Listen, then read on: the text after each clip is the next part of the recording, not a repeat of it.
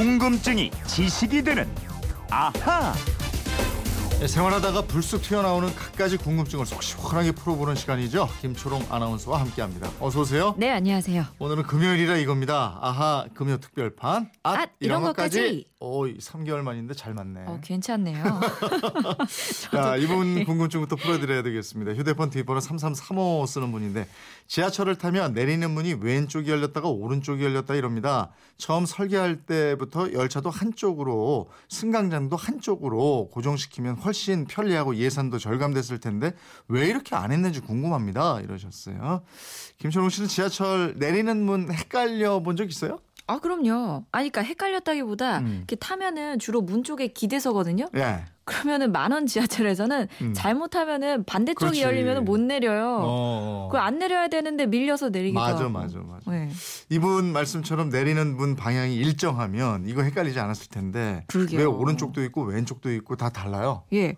그 양방향 승강장이 서로 마주 보는 형태를 상대식 승강장이라고 하고요. 네. 하나의 승강장에서 양방향 열차를 같이 탈 수 있는 형태를 섬식 승강장이라고 합니다.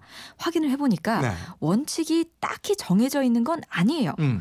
해당 지하철역 역사를 지을 때 그 역의 지형적 요인, 구조, 깊이 등등에 따라서 아니면은 환승이나 회차 편의성 등을 따져서 승장 승강장을 짓게 됩니다. 음. 가운데 섬처럼 있다고 섬식이고 마주보고 있으면 상대식 이러는 거고. 근데 섬식으로 돼 있으면 양쪽 방향 다 탈 수 있는. 그렇죠. 예. 근데 또 복잡하기도 해요. 열차가 온다고 계단을 막 급하게 뛰어 내려갔는데 네. 방향 확인 안 하고 막 왔다고 탔어요. 음. 잘못 타갖고 다시 내려서 돌아온 경우도 있고요. 음. 근데 아무튼 상대식하고 섬식 이 승강장의 기본 형태고요. 이걸 기초로 해서 9호선 동작역 같은 쌍섬식 음. 또 2호선의 신도림역 같은 3면 4선식 또는 2면 3선식 여러 가지 형태의 승강장 구조가 있습니다. 아니 하기는 또 저 지하철역 승강장이 깊은 곳은 굉장히 깊고 예. 또 어떤 곳은 지면 가까이 있고 그렇잖아요. 맞아요. 이 계단 내려갈 때, 음. 어, 이 끝이 없네. 이런 경우도 그리고 있 거든요. 여기 DMC역도 깊더라고요. 네, 에스컬레이터 없으면 음, 막 죽을 음. 것 같고.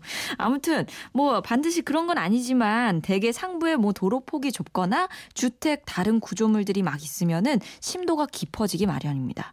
이 지하 5층이나 되는 깊이에 지어지고, 이때는 주로 상대식, 양쪽 승강장이 만들어지는데요.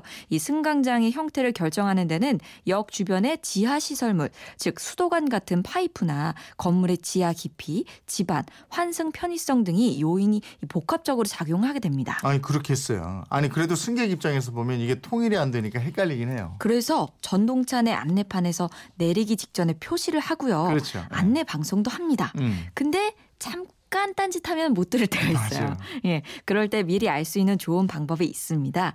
그건요, 바로 지하철 노선도를 확인하시면 됩니다. 전동차 내부에 있는 노선도 그거 보면 돼요. 예, 그 벽에 붙어 있잖아요. 네. 그거 보시면 되는데요. 자세히 보시면 여기 번호로 표시가 되어 있어요. 음. 2호선이면은 201, 202, 203 이런 식으로 적혀 있고요. 네. 이런 번호미를 다시 자세히 보시면 네. 동그라미 혹은 네모 표시가 되어 있습니다. 네. 이 전동차 진행 방향 기준으로 동그라미 표시가 돼 있다. 음. 오른쪽 문이 열려요. 아. 네모 표시가 돼 있다. 왼쪽 문이 열립니다. 아 그래요? 이거 예. 알아둬야 되겠네. 동그라미 이응이니까 오른쪽 예. 이렇게 생각하시면 되고 예. 네모는 왼쪽 이렇게 하면 되겠네요. 그렇습니다. 네. 동그라미 오른쪽 이렇게 외워주세요. 자주 타고 내리는 곳은 당연히 잘 아시겠지만 처음 가는 곳, 낯선 곳에서는 노선도를 미리 보시면 좋겠고요. 아. 또 졸거나 같이 가는 사람과 얘기하다 보면은 내릴역을 지나칠 때가 있습니다. 음. 이때 승강장이 섬식, 즉 중앙에 있으면 반대 방향 전동차를 타면 괜찮지만 네. 상대식으로 돼 있으면 개찰구로 계단으로 쫙 올라가서 반대로 쪼르륵 내려가야 하잖아요. 음. 이럴 때는 배를 눌러가지고요 직원에게 설명하면 게이트를 열어줍니다. 맞아요, 맞아요. 예. 아니, 교통카드 찍고 나가서 반대편 개찰구 또 찍고 이러면 요금이 나가는데 맞아요. 아, 이렇게 얘기하면 그러지 않아도 되잖아요. 예. 예. 그럴 때 그냥 당황하셔서 교통카드 찍고 나가시는 맞아. 분들도 예. 계시더라고요.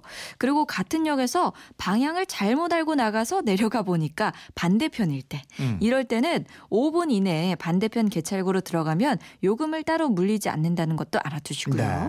그리고 가끔 지하철이 사고나 고장으로 운행이 중단될 때가 있습니다. 음. 이때 한 10분 정도 지나면 해당 구간 탑승객은 요금을 환불받을 수가 있고요. 네. 지하철 타고 가다가 1시간 이상 하차하지 못했을 때 음. 낮에는 5천 원의 대체 교통비를 줍니다. 아. 그리고 밤에 다른 대중교통 수단이 다 끊어졌을 때 네.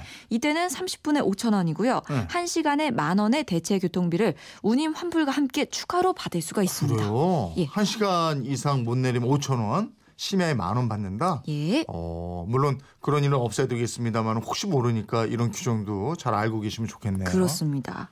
그리고 그렇게 지연돼서 직장이나 학교에 지각할 수도 있잖아요. 네. 만약 지하철이 5분 이상 지연됐을 때 지하철 역사에서 지연 증명서를 발급받을 수도 있습니다. 네. 말로 해서는 안 믿어줄 것 같거나 증명이 필요하다. 이때 이 지연 증명서를 받아서 소속 기관에 제출하는 것도 어, 방법입니다. 그렇게 해야 되겠네요. 예. 3335님 덕분에 전동차 문 내리는 방향을 비롯해서 또 지하철에 대한 여러 가지 사실들을 알게 됐습니다. 자, 이번에 휴대폰 뒷번호 8564님의 궁금증인데 장마철 기상 예보를 할 때 남부, 중부, 북부, 영서, 영동 등으로 나눠서 예보하는데 이 지역 구분은 어떻게 나누는 건가요? 알려주세요. 이러셨어요. 이제 비도 자주 내리고 해서 일기예보를 자주 챙기게 되는데 이거 확실하게 좀 알아야 되겠네요. 예.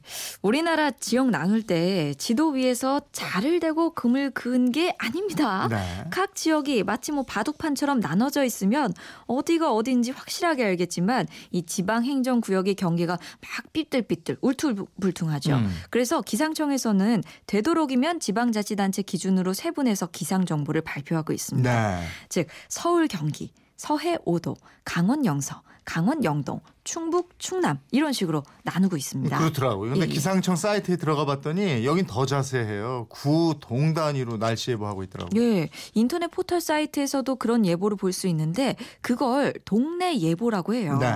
그럼 지금 청취자가 물어오신 중부, 북부 이렇게 지역 구분하는 거, 특히 방송에서 전국적인 날씨를 전달하려고 할 때 사용하는 지역 구분인데요. 네. 이때 중부지방은 북한을 제외한 충청 이북 지역, 즉 서울, 인천, 경기, 대전, 세종, 충청 남북도를 포함한 지역이고요. 네. 남부 지역은 그 아래쪽 전남북, 경남북, 대구, 부산, 울산, 광주 지역입니다. 음. 길고 영동은 대관령 동쪽 지방 또 강릉 속초 등이고요. 네. 영서는 이 대관령 서쪽인 원주 횡성 지역을 이야기합니다. 음, 그리고 제주는 따로 예보하잖아요. 예, 맞습니다. 그리고 북부지방은 북한 지역이라고 얘기를 하는데요. 음. 함경도, 평안도, 황해도랑 북한 강원도를 포함하는 지역이고요.